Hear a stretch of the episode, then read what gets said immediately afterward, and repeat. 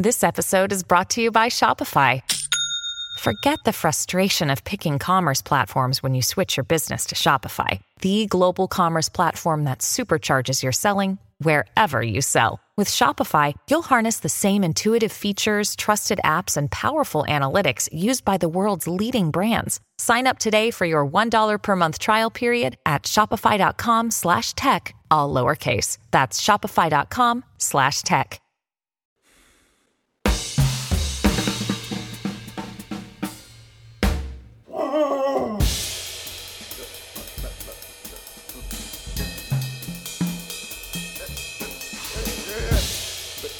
Gentlemen, uh, Can I please have your attention? Can you dig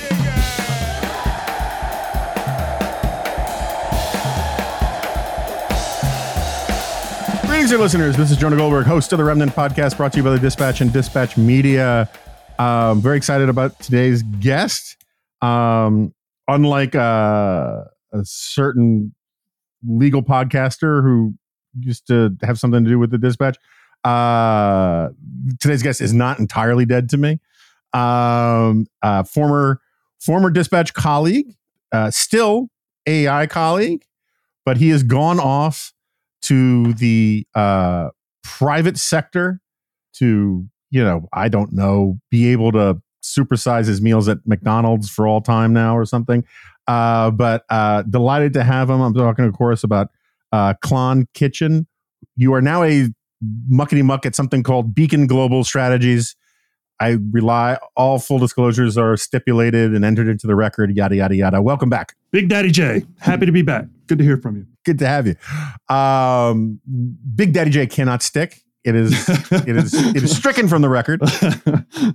All right, so uh, um, we were talking. You're part of a text thread that you know, um, you, me, and Steve, and that dead guy um, are um, part of, and we were talking about AI, and you were like, maybe I should come on and talk about AI. So I said, that's a great idea. Why don't you come on and talk about AI?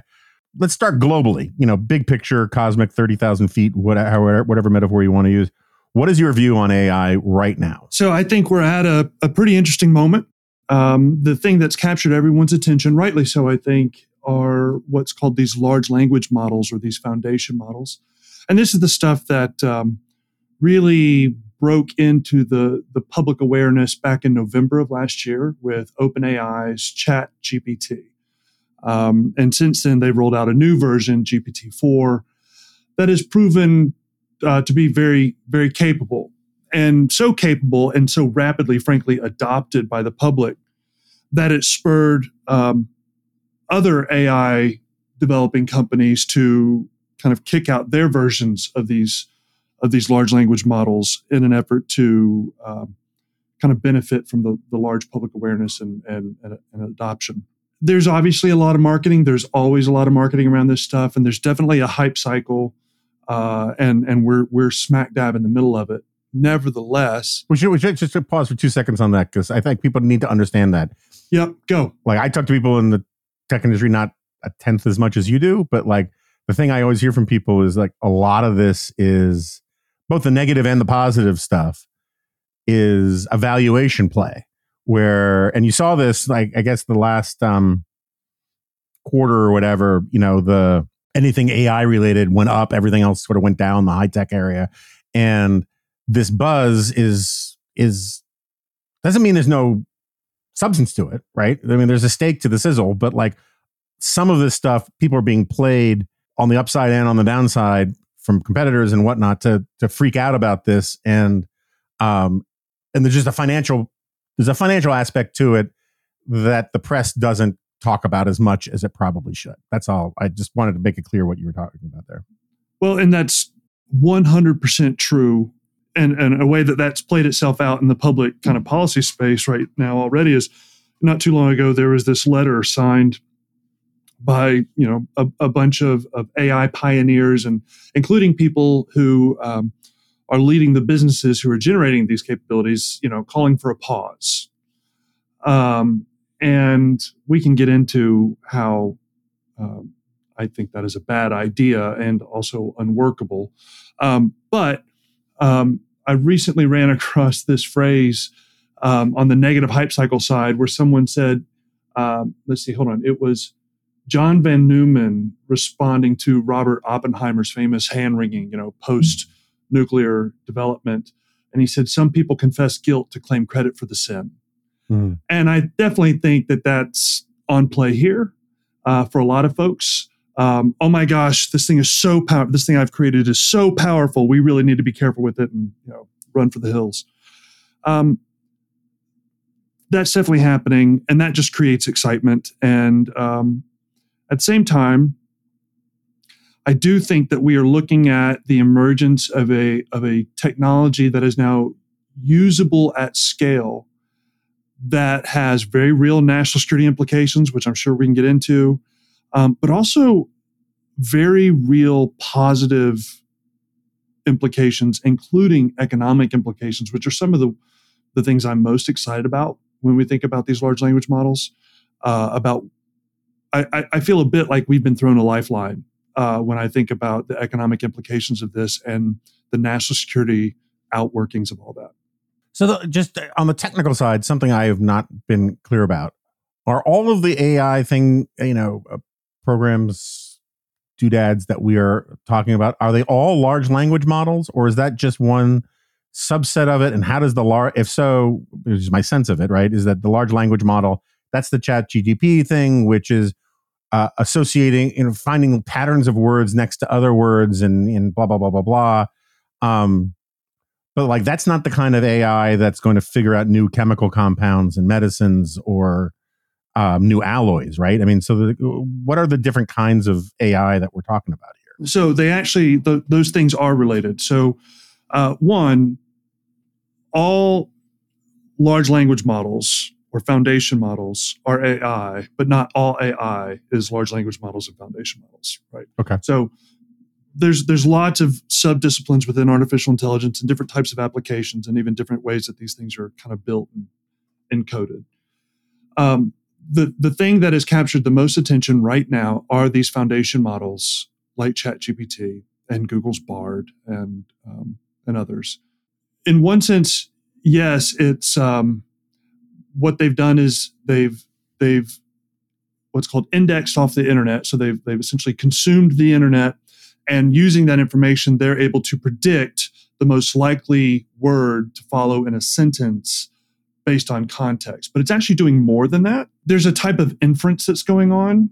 And so, I mean, you'll appreciate this because I know that you, you, you, love words and, and words are an expression of thought. And so when one of these models starts doing the work of stringing sentences together. It's not like they're thinking per se, because they're not an entity like that. But it's more than just, oh, that's a coherent sentence, right? It's it's able to infer meanings and implications and connections that as we consume what they're giving us, feels like thought. So it's functionally more than just, oh, that's a good sentence. It's actually okay i'm i'm i'm beginning to like there's a reason why the algorithm is predicting that the next word in this sentence is this. It's because the thoughts that have generated all of that content out on the internet are underlying all of that. And so that that's that's partly what's going on. So that's that's one. So it's it's more than just predictive. Two what we have found and this has been the really interesting thing is within artificial intelligence research, there's this thing called emergent capabilities. And that is when essentially an AI system does something it was never taught to do. Uh, and we've seen that. So, in the case of one of these LLMs, for example, let's say you uh, you built an algorithm whose purpose, and you taught it how to do advanced calculus, and then it taught itself Spanish. We're seeing those types of emergent capabilities uh, throughout these these various offerings. And so, as they get applied to things like biotechnology, for example, Google's DeepMind group uses a, a, a similar system called AlphaFold, and it does predictive generation on protein structures. And it does it with a, a, specificity and an accuracy and a speed that we've never come anywhere close to approaching. And so that's like a massive, massive improvement using one of these foundation models for essentially every aspect of biotechnology. We're going to spend a little time doing the questions people ask would ask me at a barbecue kind of approach to this, right? Um, before we get into, you know, deep philosophical issues. Like I'm sure you saw this case with the lawyer who did his research on ChatGPT and um, Chat. He said, you know, give me the cases that support this position. They talk about it on on AO um, and give a better summary of it. But basically, this lawyer asked Chat GPT for a bunch of cases that supported his position. He then did his you know homework by saying, "Hey, Chat GPT, is this true?" and Chat GPT said, "Yes, it's true." And it turns out that no, these cases weren't real. ChatGPT made up, and in, in, uh, uh, in effect, made up some or all of the cases in one way or another. And then when asked, it said, no, no, no, they're real. Why the hell would the program do that? I mean, like, like I mean, again, why would you want a program? I have to assume if you're smart enough to make an artificial intelligence program, you should be smart enough that when you get asked the question, are these quotes factual? You could have just some sort of subroutine that always kicks in and says, you know, just as like a legal disclaimer, always check these quotes against other sources, yada, yada, yada, yada, yada. Don't say, oh, yeah, it's no, it's totally true. Because I've asked ChatGPT playing around for quotes from things, and some of the quotes are close to accurate, and some of the quotes are just directionally kind of like, oh, that sounds like something Friedrich Hayek would say, but he never said it. Why, why would you have that function? Why isn't that fixable? Well, I think it ultimately is fixable. We just haven't done it yet. Um, or at least it's it's largely addressable. You know, one that lawyer that was malpractice on his part, right? Like that's not the way you use that is not the way you responsibly use these capabilities at this stage in the game. Now, I do think we're probably it won't be long before we're there. But the way those things, so sometimes the completely made up stuff is often referred to as hallucinations on these foundation models. But the way that happens is, is because, as I said, these things have been indexed off the internet. And so somewhere out there, actually in multiple places out there, someone has either falsely attributed a quote to someone uh, or has implied a quote or has paraphrased a quote, as Aristotle might say, blah blah blah. Exactly right. But it's exactly not a quote, right. right? That's right. And then that gets commingled with, frankly, just some ghost in the machine stuff where we haven't kind of tightened up the, the the weights and measures on the models themselves to be kind of self-correcting, sufficient to the task. So that's how that happens. And everybody should be aware of that. And they should use these systems um, with that in mind. It, it is no safe bet um, to, to just take anything that one of these, these programs offers you as gospel. That's just not safe. Um, they can, however, be very helpful in, in kind of starting from something more than a blank page. And I do think I do think that law firms will be one of the, the, the quickest adopters on these things and, and refiners of these capabilities because the, the potential benefit, I mean, the, for example, if you just give it really solid content, so you know the content's good, you point it at stuff that you have high confidence in, you limit it to that, and then say, write me a brief tailored for this judge, we're, you can get a pretty good start with that capability as it exists right now. And this is going, I think, where we will be a year from now, we will look at where we are currently as quaint. So, I mean, I, again, I've only sort of dorked around a bit with ChatGPT. I, I keep uh, our, your former colleague, my colleague uh, uh, Rachael Larimore, had this idea that whenever I'm, because I'm constantly trying to figure out what to write the G file about, and um, she's like, "Why don't you just ask ChatGPT to write a G file in your voice and then criticize it?" And the thing is, it's not good enough or bad enough to make it fun to do. I mean, it's like you'd have to be like really into like style guide stuff to like get why it's off and you know and some of the things are stupid um and i've mentioned this on here before but i once asked chatgpt who is jonah goldberg and it informed me that i that jonah goldberg is someone who writes mostly about jewish issues which um fact check not really true um, um i was like you gotta you gotta index john podhoretz into this thing if you think that's true um but um I can see it where where I can definitely see it for like my line of work being useful. Is like I once did this where I was about to go do TV and um I was like, give me five arguments against industrial policy.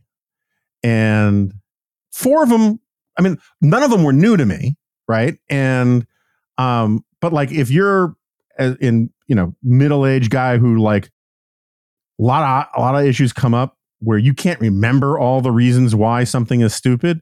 It was a good little index card reminder of like, oh yeah, here are the five arguments, right? I mean, and like, but you actually have to know the subject area well enough to recognize why these arguments are good, to have as a as a mechanism of conjuring recall about the examples he would use to say, you know, you know, to to back up these declarative statements because it also gives you five you know, somewhat anodyne reasons why industrial policy is is good, right? Or bad. I mean, you can just ask it to do whatever you want, but it's a good memory trigger thing. And and in that sense, I think it, like the amplification thing, the augmentation part of people who've actually done their homework, there's some some use there. So like if you're a good lawyer, you can have you can use it to sort of remind you of stuff or point out interesting things. But sometimes being pointed out that something's wrong, being sometimes even being told wrong things is useful because it creates a the irritation creates a pearl in your head kind of thing. That's right. Well and you know so just to put that in in context and i'll give you an example of how i've used it. If i were instead of going to chat gpt and were to call you and say hey jonah give me five good arguments on why industrial policy is stupid i could get essentially a similar outcome. Like, oh yeah, for the oh that's right, yeah, I knew that, but that's I like the way Jonas said that. And then that last one was like, eh, I'm not really buying that, right? So it's it's one of these things where as we think about the utility of these capabilities, I think uh, baselining them on uh, just baselining them appropriately is is helpful for understanding their value or lack thereof.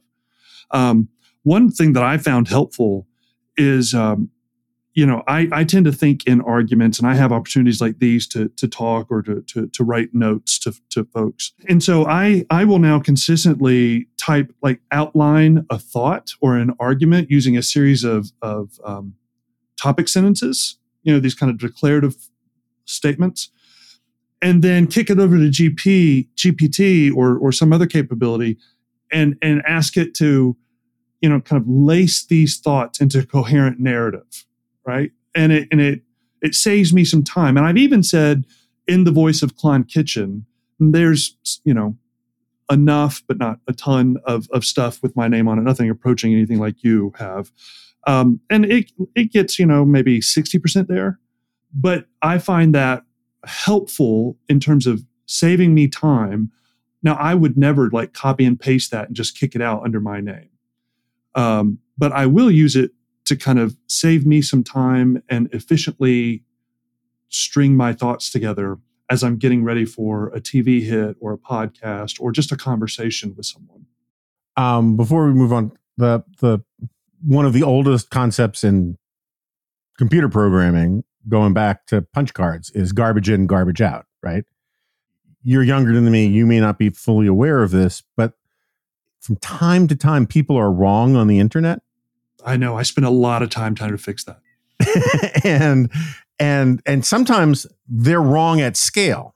Like and and to be fair, look as someone who's sort of a big fan of you know my own quirky revisionist history. You know why the liberal consensus is wrong about all sorts of things. Major mucky muck historians, I think, can get wrong and be subjected to groupthink too. There's something special about the the short term memory of the internet, um, where like if it's in a book, I mean, actually, that's a, just a factual question before I go on. Does do does ChatGPT or these other LLMs do they scour up books too, or is it just websites? No, no, it's it's it's everything that's essentially been indexed on the web. So you know, Google has this huge effort of digitizing, you know, all the books.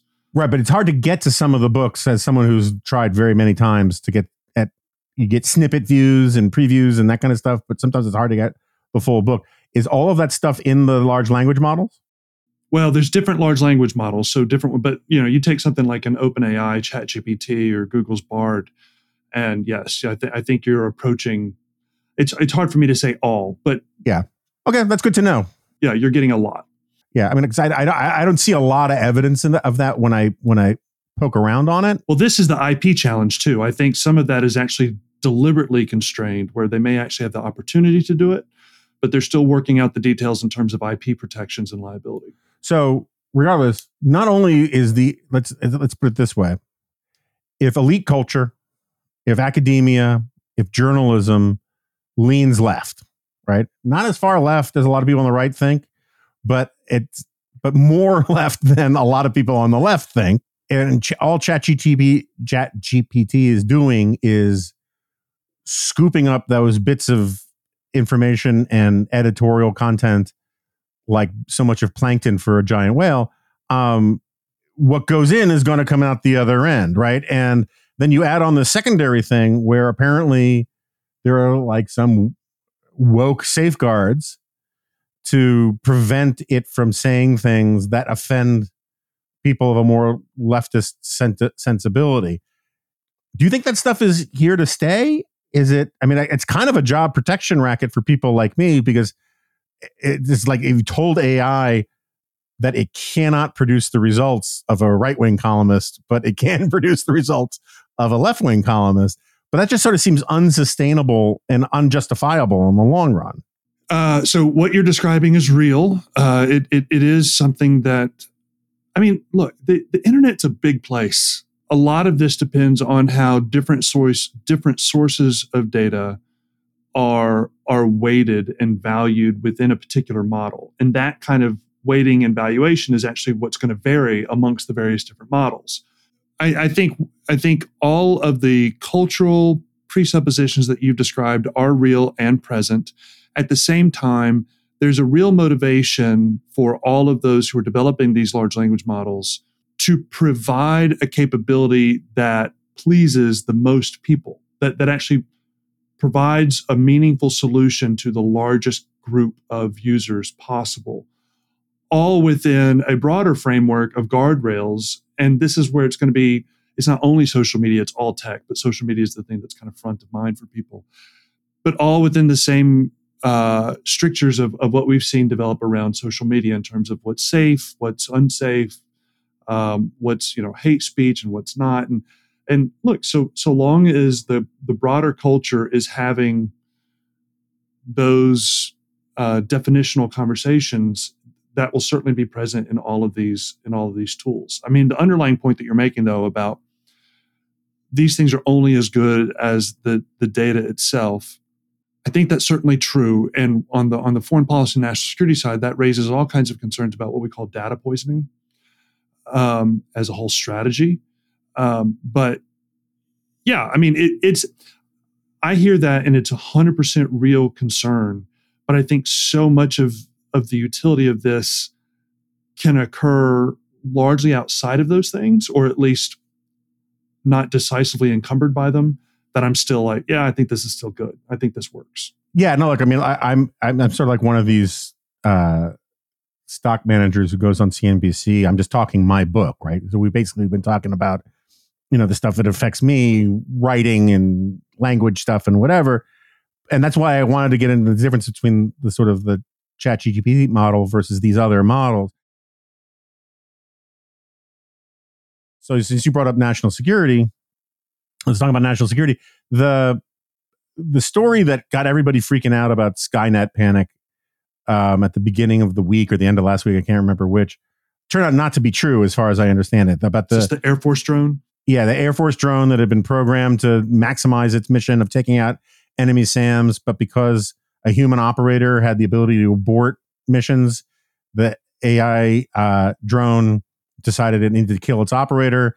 Then the, the story first got called real, and then it got called well, it was a simulation, and then it got called a thought experiment. Is the last time I saw. So I mean, it didn't happen. Someone was talking and said, "Wouldn't it be wild if?"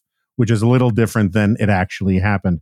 But more broadly, like, what do you think about that story? What do you think it's how it speaks to the concerns out there, and what are as a you know as a person who once had something to do with some three letter agencies uh, what are the exciting things about AI for national security purposes? Well, when that story broke, I was like, uh, I, I, I definitely had some skepticism. Uh, it just sounded too Hollywood, too made for TV. I was like, ah, that doesn't sound right. But not like the enemy space, not like the alien spaceship, which we've captured with uh, crew, dead crew intact. That's totally true. Look, I mean, yeah. look, that's different. That's exactly. I mean, I, I will suggest a brief aside on that whole story. I read through that, and you know, they they spend so for the audience, just in case those who don't know, there's a, some reporting about a whistleblower coming out of the U.S. intelligence community who claims uh, that the United States government has both intact and partial fragments of, um, you know, aircraft or spacecraft that are not of human origin. And the, the when I when I read that, I, I, I confess it was shared with me. I read the article and they spend a lot of time establishing this whistleblower's kind of credibility. They they list like you know his his performance evaluations and you know and look he he's held interesting positions and he's got you know performance evaluations. Now in DoD a performance evaluation you know if you're not walking on water you're you're dead. But I read something like that and I have all kinds of of priors that are skeptical of the whole thing. But you are just kind of like Ugh what is this? Like, I don't think it's what's being described, but what is this really? And and we're putting a lot of effort into these unexplained phenomena, you know, vehicle type things. And I would love to get the brief, you know, like, okay, what is real? Anyways, things that I'm excited about in, in, in, terms of artificial intelligence. Look, I'm not I'm not overly worried. It will be disruptive. I'm not overly worried about AI taking jobs um, kind of fundamentally. I think the future is humans running with AI, and I think we're going to be um, very efficient. I think the best way to understand these new capabilities, both in terms of the opportunities and the risks, is that they pour gas on the fire. So, on the risk side, I think I don't know that there are truly novel threats, but they definitely take existing threats and make them either larger in scale or evolving more rapidly and efficiently. So it's not that there's a new cyber attack that comes through AI. It's just that that you know traditional cyber attacks are made more efficient and and difficult. But then on the same side, so is the defense. So using an AI on the offensive and defensive sides, you know, I don't know that it cancels it out, but you know, there's there's applications on both sides. Um, when I when I get when I get particularly excited is on the capability side.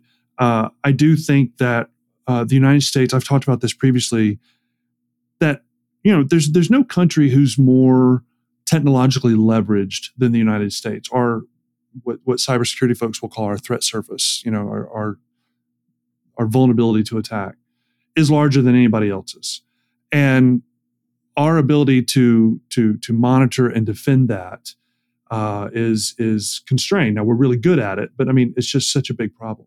I think AI offers real opportunity to meaningfully kind of get back in the game. And we've been we've been behind the ball now for a couple of years where frankly a bunch of different bad guys have been eating our lunch. And I think uh, as AI continues to develop, we may actually be able to operate at a level where we we meaningfully move uh, the advantage um, back to our side. We're not there yet, but but I'm hopeful. I, I really do think that we're we're approaching that possibility.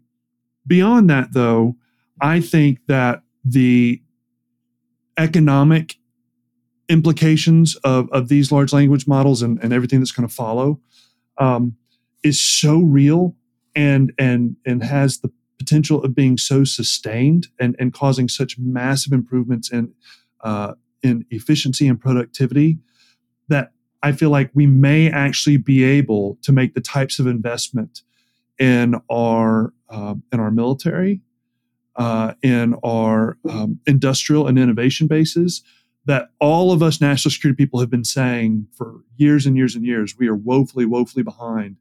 And everyone tends to respond with like yeah but the economics we like how do we spend that kind of money? I think we may actually be able to generate a domestic economy that supports that uh, with while simultaneously kind of you know benefiting the, the broader population. And so I, I'm, I'm really encouraged by that. If i can just give you an example of what i mean and then i'll shut up for a second. More than 11 billion dollars has been invested in ai startups in the month of may alone. That's 80% more than may in the previous year right? Um, and like that's just starting. Now. You and I talked about how right now all the all the economic boom is happening in this kind of one narrow sliver of the tech industry, but I believe that that the benefits and and the applica- the applications of all this are going to be migrating through the tech economy and the broader economy in relatively short order, and so I expect that kind of profitability and um, and kind of sweet sweet goodness to be spreading quickly. And and I really it, it, it makes me very encouraged about what's on the on the horizon if we can manage this well. Okay, so I I I, I want to get into this the economics argument of it, and I, I get what you're saying in that if you can get the kind of scale and efficiencies at scale and and increases of um, productivity at the margins that a lot of AI boosters think we can get, uh, we can actually pay for the the bullets and bombs and things that we need to do on the national security side. I, I get that argument. I think it's a good argument.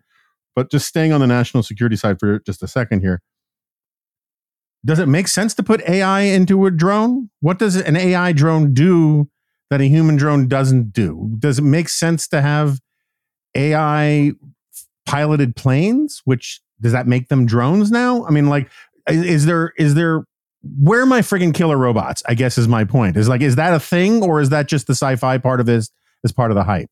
No, no, I think that so yeah. So I've actually been a little bit countercultural on this, where you know it, it's very popular in national security circles to talk about AI, but then say, but we shouldn't have killer robots. We should have not no, no automated you know death machines.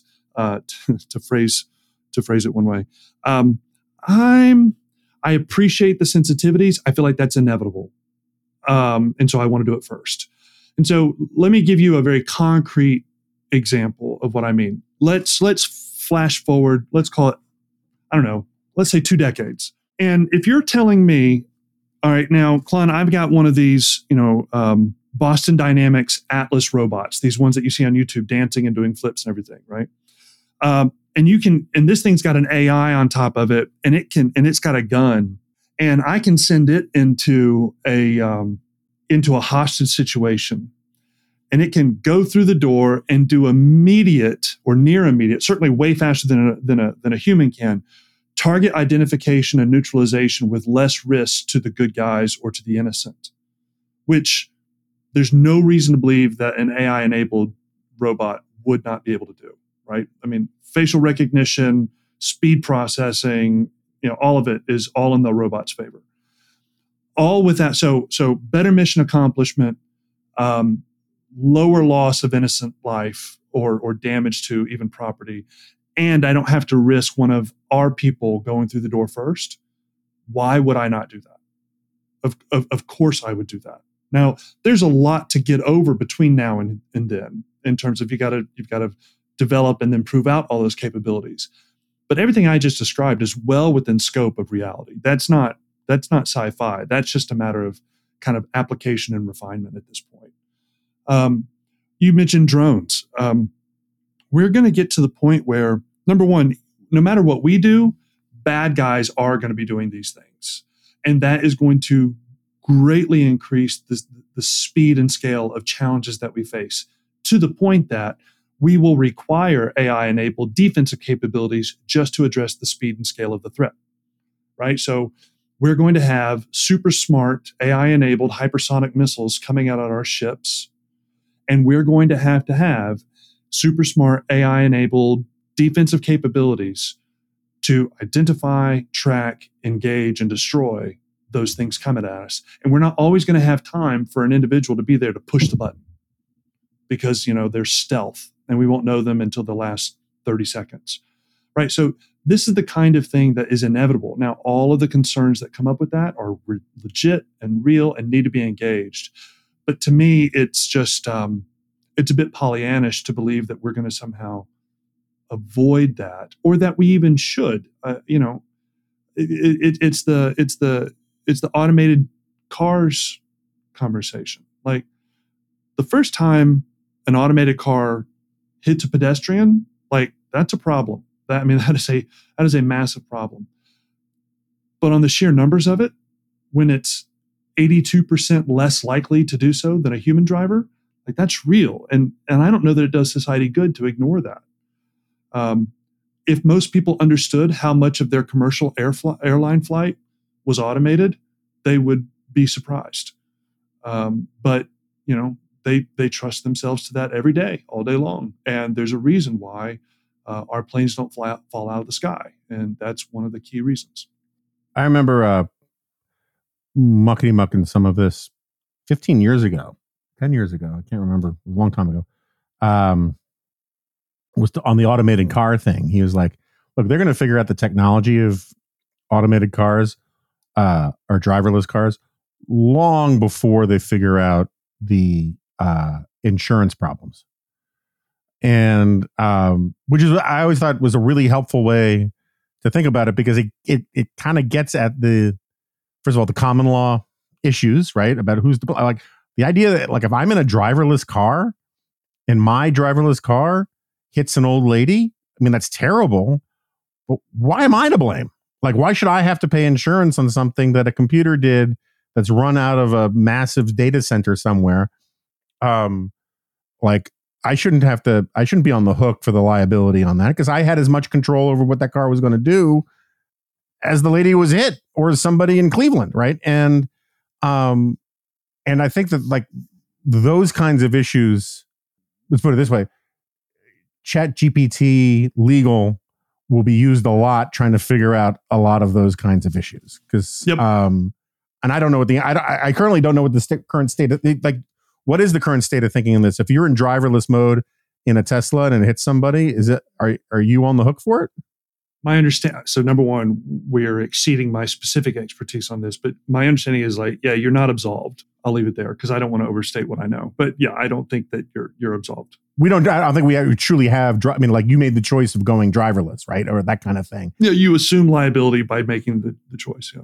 Although we do have autonomous taxis. I mean we are deploying autonomous taxis so that's an interesting But presumably, autonomous taxis don't have an immigrant with a hack license who's owns the cab, right? It's some company, and they're taking the insurance, the the liability for the whole thing. Well, and you can think, you can even think from the insurance perspective, like, okay, yeah, some of this is foggy, but the the actual risk that the insurance company is assuming with an automated vehicle versus a human driven vehicle is actually lower, and so they're like, yeah, okay, we'll figure it out. I'll I'll, I'll take the risk because it's so much lower. Right. Right. Um. Okay, so on the economic stuff, um, I'd seen it already. I hadn't read the whole thing, and I'm still not quite done with it. But the, you sent me prior to this the Marc Andreessen, which we'll put in the show notes.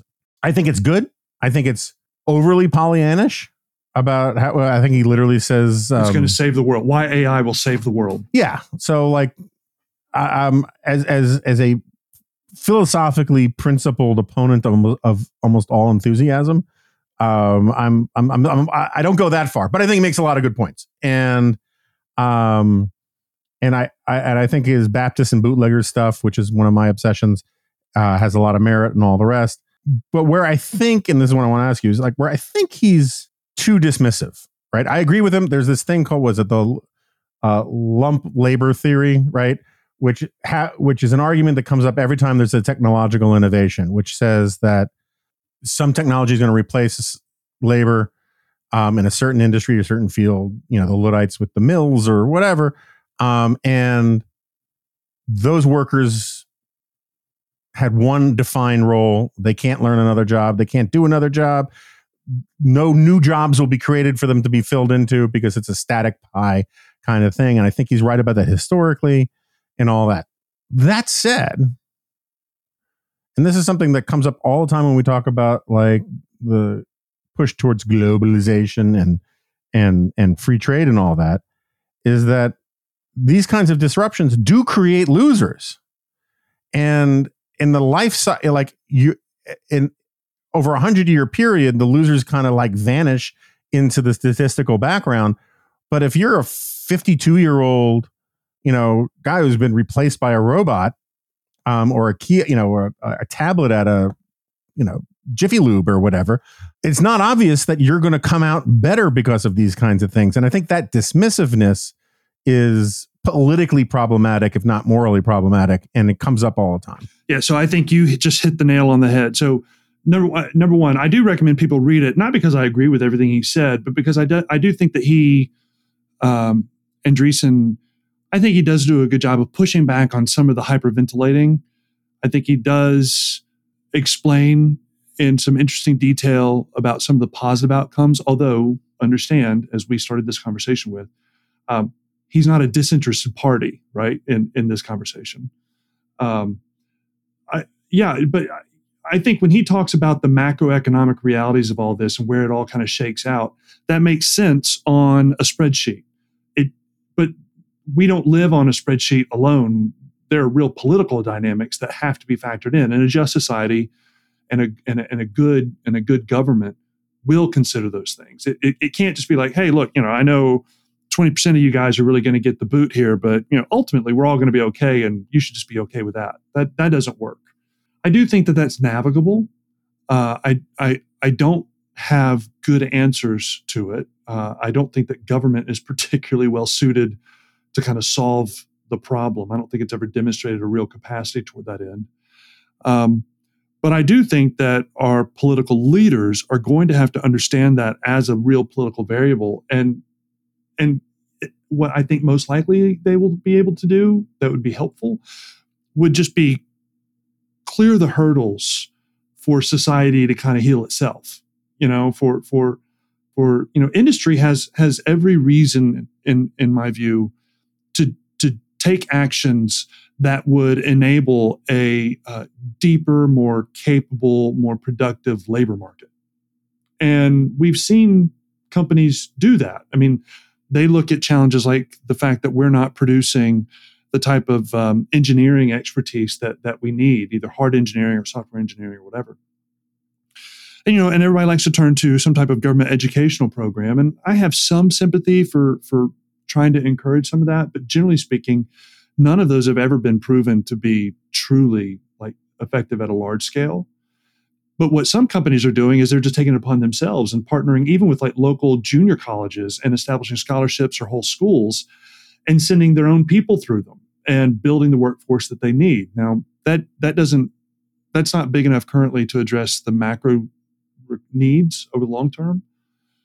But I feel I feel more comfortable with that than than other things. So all that to say, there will be losers. I don't think that that number is going to be quite as big as um, as as people think, and I think I don't think it will be as immediate as as people tend to portray it um, I think the vast majority of people will actually learn to run with these machines and that that may actually open up new capabilities. So, you know, I, I hate to retort like, hey, dude, learn to code as, as an answer to some of these concerns. But, you know, you take, let's just take an example of, um, of some, some of the image generating technology. I've, I've played around with some of this stuff and it's what's called low code or no code capability. I mean, you don't have to be a you know an engineer, software engineer. Well, there are lots of really creative people out there who can't draw. But they know, but they can learn how to prompt one of these things and generate truly amazing media and, and other content. And that was an entire sector of work that was never open to them, or at least was much the, the barriers to entry were much higher.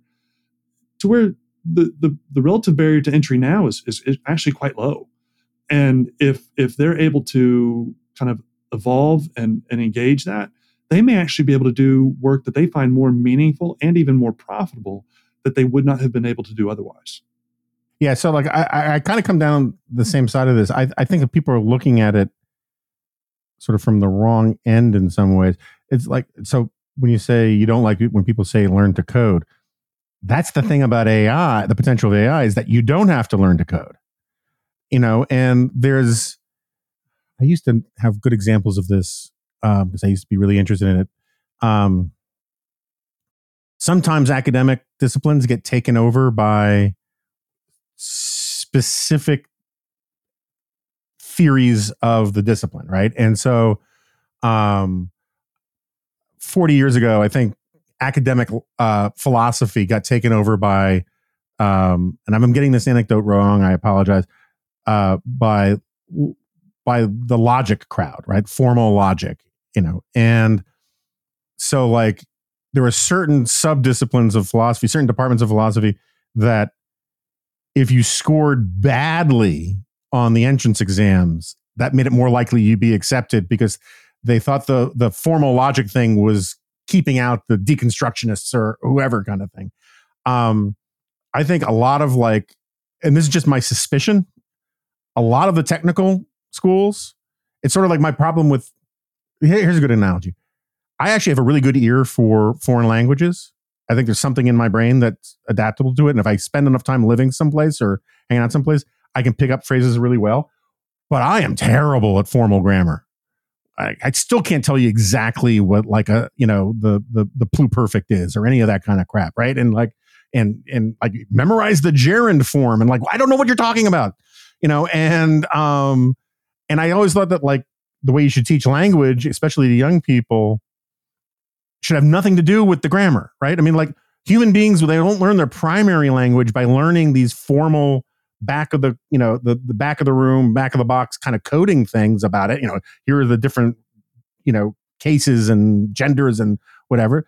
They learn it by just absorb. That's how our brains evolved. And um, anyway, so it seems to me like there's a lot of professions that have professional gatekeepers that require technical master, you know, expertise and mastery of very technical stuff, whether it's in engineering, in math, in programming, and all that, that is a barrier to entry to sort of creative associational thinkers who, you know, I mean, like, I mean, Einstein, you know, at least according to lore, you know, was you know math was a problem for him getting into formal physics. You know i think that's been a little exaggerated at least that's my understanding but still i think in principle that kind of thing applies. And what chatgpt or not chatgpt but ai does is it lowers the technical expertise you need while allowing people with the high concept abilities to make it through right? And like i used to be a television producer and we always used to say if i knew how to hit the right buttons i wouldn't need the editor to do it for me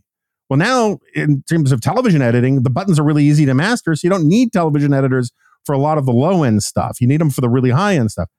This still means that a lot of people in the middle of the economy, I think, are going to take it in the neck in an economy that rewards the highly creative, the highly conceptual thinkers. And I don't think we should be as dismissive about all of that. I mean, getting rid of, I don't want to invoke this stuff and get Jim Pethokoukis to come storming in here like the Kool Aid Man. But like, if you could get rid of 8 million truck drivers tomorrow and have a massive increase in productivity, I'm still not sure it would be worth it in terms of the cultural and social upheaval that would come with it. So I agree with everything you just said. And I, I, for, for, for the gatekeepers, I think the realization is is dawning. The barbarians are at the gate. I mean, the the the adoption rate so one thing that businesses are dealing with on on these types of capabilities, you know, with with with some technologies or, or with most technologies as they've been integrated into to work, it's been top driven.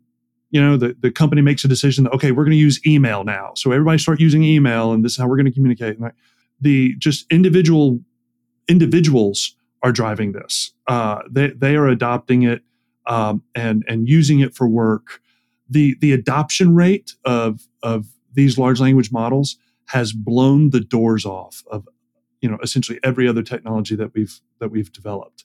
Uh, I mean, ChatGPT. I don't know what the numbers are. They've got well over 100 million users, um, and and they've got to be closing in on.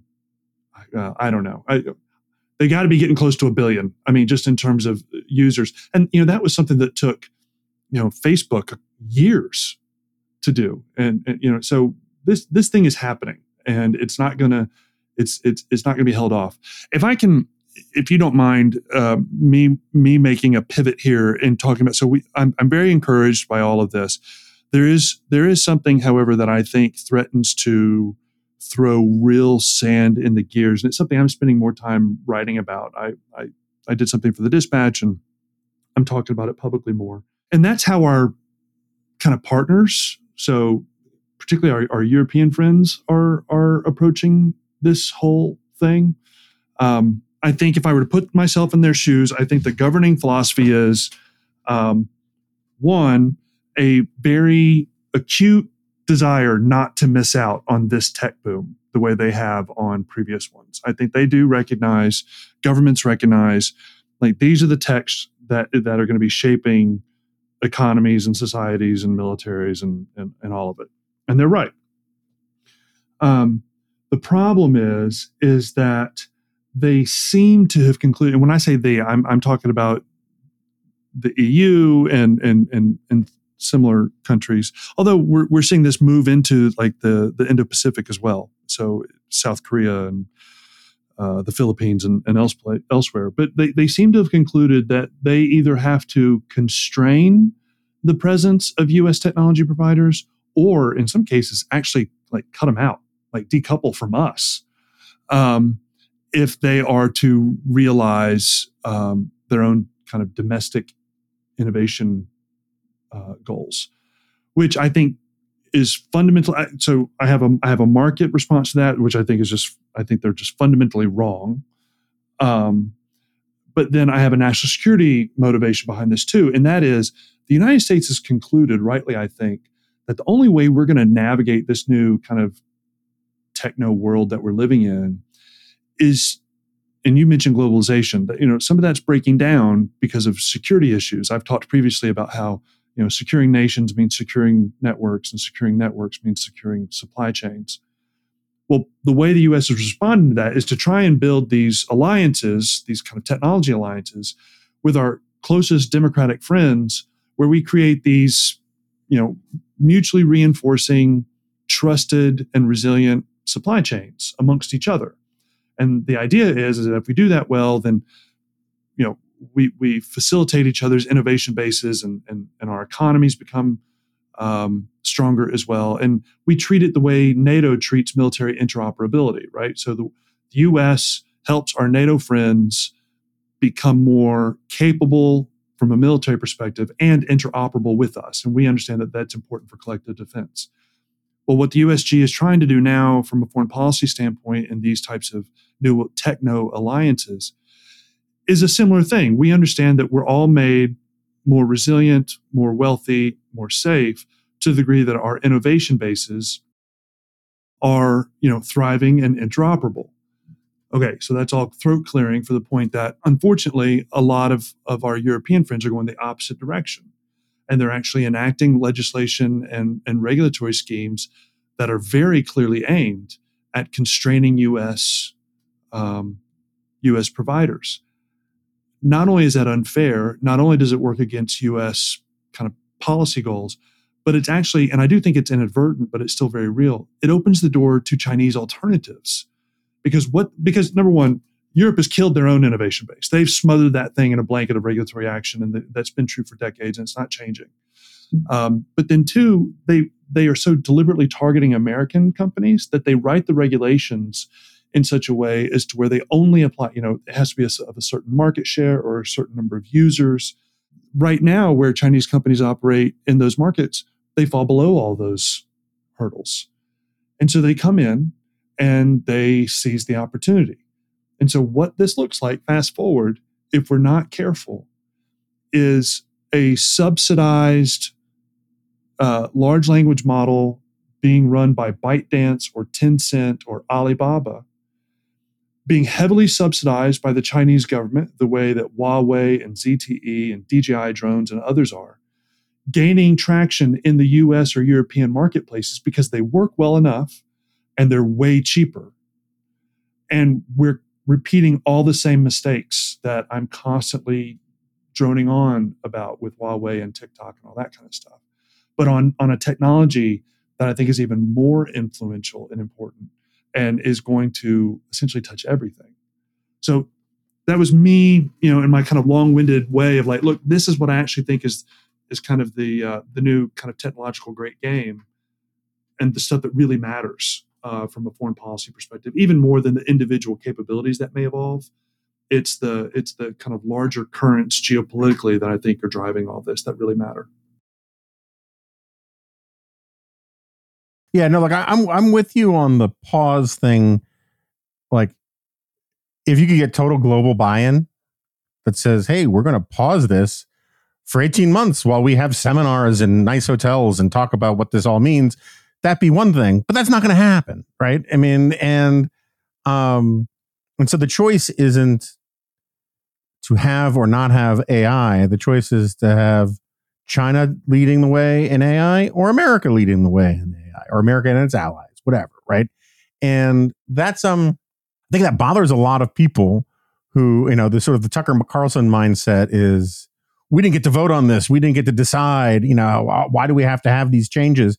The problem with that is that the, freaking life imposes a lot of changes. And um um and I I'm sort of with Tyler Cowen and and and you and others on this is that if this technology is inevitably coming down the pike, and I think it's obvious that it is, it sh- it should emerge and be dominant or dominated by open democratic societies with the rule of law rather than crappy authoritarian regimes that um, and and personalist regi- regimes that you know i mean look R- russia's not exactly i think in the race right now for good ai but a country that literally has a military model that says let's use our soldiers to as like barium in an enema to figure out where the enemy is and have them all get slaughtered they're not thinking about like the about human dignity and the, the autonomy of the individual.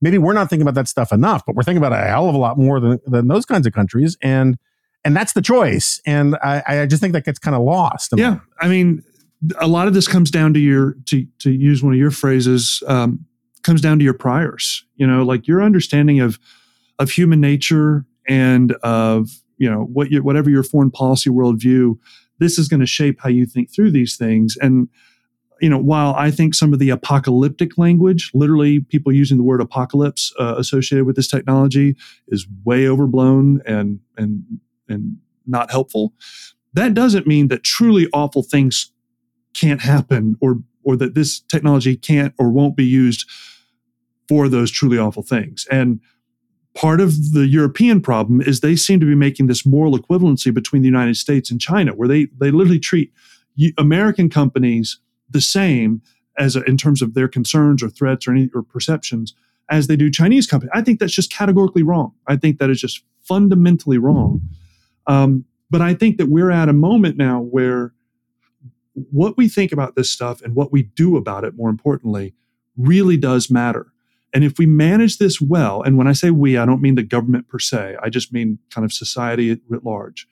But if, if we if we think about this and, and take some what I view to be obvious steps, well, then the likelihood of some truly wonderful outcomes goes up, and our opportunity to constrain some truly horrific outcomes also goes up. And I think that's good. I want to do those things both for our own national thriving and just for the dignity of people around the world writ large. So these this kind of stuff matters to me. All right. So one last point. Well, first of all, like I, so, I don't think we've actually told people what some of the possible blue sky good news in this, right? I mean, like the bad news thing. I mean, I, I think Andreessen's right about this. Is like since the story of Prometheus, like human beings love the Frankenstein monster story, the Ghost in the Machine story. If you start, I mean, what'll be really interesting for future historians of popular culture is to look at how much of popular culture was dominated by talk of AI before there was any serviceable AI. I mean, I can think of a dozen movies and TV shows off the top of my head. Um, and, but like, you know, what are the what you know like what are the three things that I mean I, I got to get Pethokoukis on here soon for his book, but like what are three or four things that like you think actually will make the world a better place because of AI and in a way that you know for everybody. So I'll I'll use I'm doing this live right now, but uh, let, let, I'll talk about education. I'll talk about uh, healthcare and maybe work more broadly. I don't know. Um, so in terms of education you know, look, your students of all number one. So so traditional students, you know, high school and below, or college and below, they really are going to have the capability of having a tailor-made tutor at their beck and call who doesn't get annoyed with them and who is able to increasingly over the course of time instruct them and and kind of lead them down a path of learning that's tailor-made for kind of how they learn and and consume knowledge. Um, that's going to apply to everything from you know you and I've been talking about foreign languages, but it's going to you know economics and the the barriers to entry um, to learning new skills and and gaining new knowledge and and, and just getting up to speed uh, are going to be are going to be lower. Now, some will argue, rightly so, that um, okay before before there was you know Google search, people had to read a book, you know, and and that like that type of engagement kind of encoded knowledge in a deeper, more sustainable way than a than a than a than a search engine uh, Google or search engine effort looks or does. Well, yes, yes, and no. Um, if if all you're doing is googling, then okay, sure, that's not the same as reading a book. But that's not what people typically do. Um, you use that to surface information, and then you engage with the information. Now, again, reading online and versus a tangible book, th- those are all meaningful distinctions that really do matter. But what we're moving into now is is a phase where, in a in a in a single interface, you are moving into a type of dialogue, dialectic engagement with an, I don't want to call it an entity, a tool that, um, that is really powerful and can surface information and serve it to you in a way that makes it more accessible. I, I'm confident that that won't all be a net positive, that there'll be costs to some of that, but there will be a lot of positives to it. Um, and you know, kind of transitioning to the second point in terms of what that means in terms of like work. Well, that's going to make we, we always talk about how how modern employees and professionals are going to have to be lifelong learners. Well, this is how that happens. Um, this is this is going to be one of the key mechanisms that actually enables someone to be a lifelong learner um, in a, in a way that is um, efficient and productive. And I think that I think that just has tons and tons of, of positive implications. Not only positive implications, but just a lot. And then finally on a healthcare thing, AI in general has always has already demonstrated that it's going to have a massive impact on you know research, but then even in terms of diagnostics, I mean we we've got di- diagnostic AIs that are so outperforming humans that it's that it, I mean it's, it's just not even close to being a fair fight and the positive life implications of finding cancer six months earlier um, alone, just that one example, to me is is so mind-blowingly positive. You know, um, the the the opportunities to discover um, new treatments and um, uh, new procedures using AI uh, I think is is is so real and and so life affirming that um, I just think I just think this is a net good. I, I, we don't live in a comic book, so this is where I this is the world viewpoint. We don't live in a comic book where there are 100% villains and 100% heroes. That's just not how this stuff works. Um, and we don't always get to make the trades in terms of we'll take 80% of the good, you know, and and and shave off 10% of the bad unfortunately, that's not how this works. What I would say is that over the course of history, our culture has been, I think, the most responsible in navigating technological evolution and and kind of inculcation into the culture. And I think we're the best position to do that now. This is happening. You know, wishful thinking or or or a refusal to accept that does nothing to change the, the underlying realities. And so, what I would rather do is um, explicitly understand and pursue the good, and explicitly understand and seek to diminish the negative to the degree that we can. I'm I'm with you on all that. I, I it's it's it's one of these funny things where I think like the if you describe the actual possibilities objectively, you would think the left would be much more into AI than the right. Now, as far as I can tell, pro and anti AI stuff does not really track ideolo- in a, clean ideological way to begin with. There are lots of right wingers who are against it. There are lots of left wingers who are for it. But like, it seems to me that so just to put my cards on the table, some of the things I'm most excited about about AI. I mean, I get the education thing. I'll believe it when I see it. You know, I people said a lot of great stuff about how the internet was going to empower education. It didn't. Um, at least not in the ways that people th- thought it was going to, right? I mean, like Khan Academy is awesome, but like it didn't break the ed school monopoly and all these things that people thought it was going to do. Um, all that said, um, like I want to live in really pretty cities, right? And the combination of being like people don't know this is one of these weird things is like we actually don't have the knowledge in sufficient number of people like masons and stone people and you know that kind of stuff to make the beautiful buildings that were commonplacely you know built in the 19th century in in in New York and Chicago and and and all across Europe never mind ones from the 15th century. AI can solve that kind of thing. So you don't have to have these things that look like prisons. You don't have to have these things where a, a you know a feet slice of the architecture industry decides what is aesthetically pleasing. I mean there's there's no artistic area of life where normal people more dislike the product of the elite that controls these things than architecture, right? Um, and so we can come up with new materials, make new things, figure out how to how to how to replicate old ways of doing things, but with modern safety standards and all that. That kind of stuff really excites me. Um, I agree with you with the diagnostic stuff.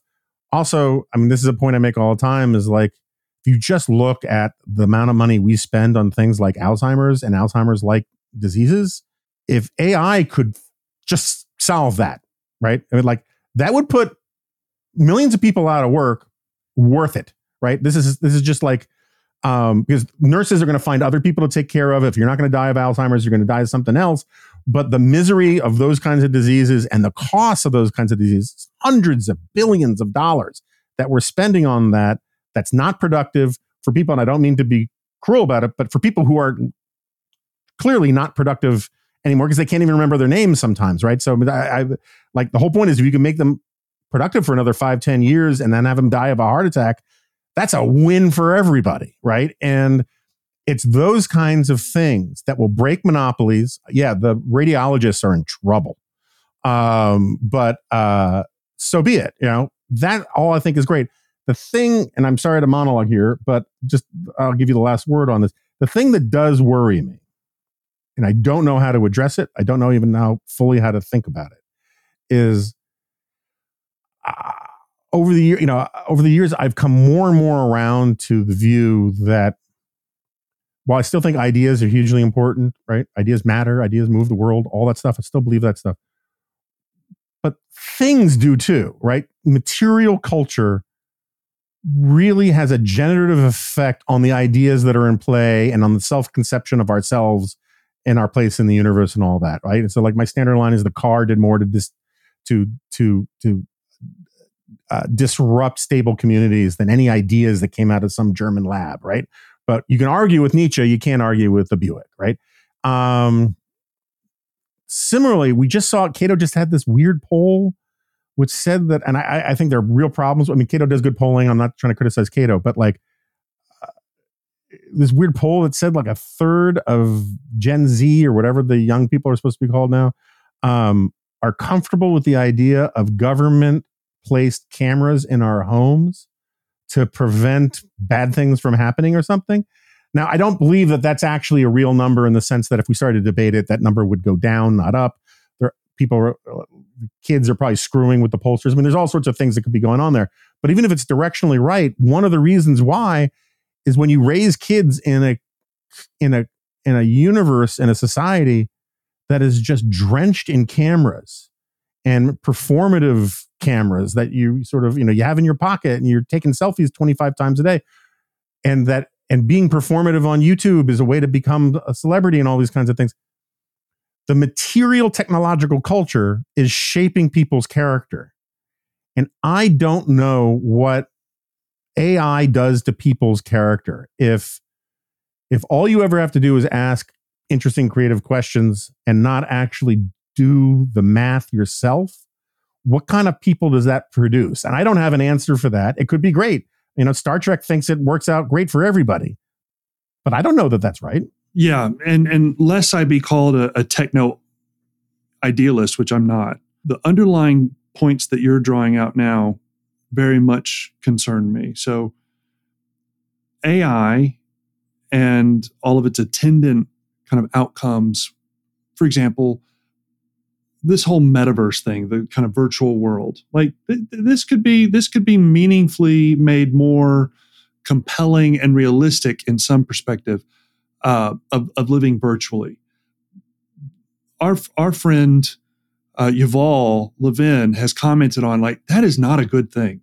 Like that, individuals living more isolated lives and increasingly inhabiting worlds that they control uh, and define. Um, that is not that is not going to be good. Uh, that is going to have very significant, real negative outcomes. Um, similarly, I've thought about this even for myself as, as I've used you know some of these foundation models to do you know some of the writing that I described previously.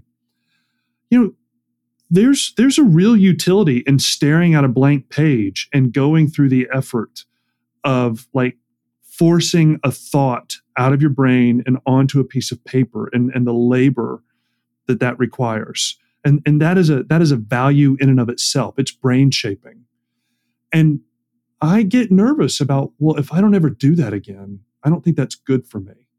You know and and, and what's the what's the net impact of language over the course of time? Like i have the benefit and you certainly have the benefit of a long history of writing right? And so i can i can kind of coast off of that while i use this tool. My kids don't. And if if they start from day one using this and building out there's there just comes a point where that kind of that history that that kind of um, the muscle memory right yeah, the, yeah that that just disappears it just goes away and we've all been shaped by the tech rather than us shaping the tech itself and that that that's a concerning that's a concerning reality for me so i i do not think that this is a um, an unalloyed good um I, but i also don't believe in unalloyed goods, at least for the most part. Right. I, I just don't think that that's a real option for me. So the fact that that, that that that what we're talking about isn't that doesn't surprise me, and it certainly doesn't dissuade me completely. It does.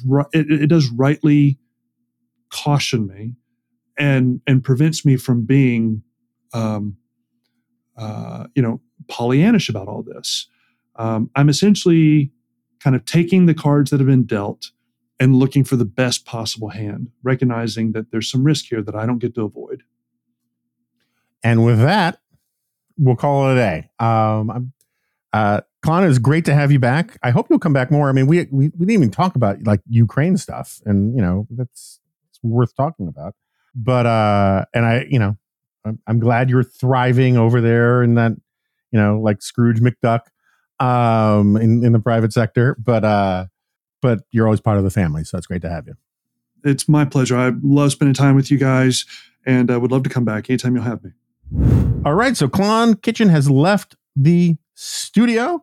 Um, and uh, it's just great to see Klon. You know, one of the great things about the last few years is, you know, you don't get a lot of new friends who feel like old friends, and Klon's one of them.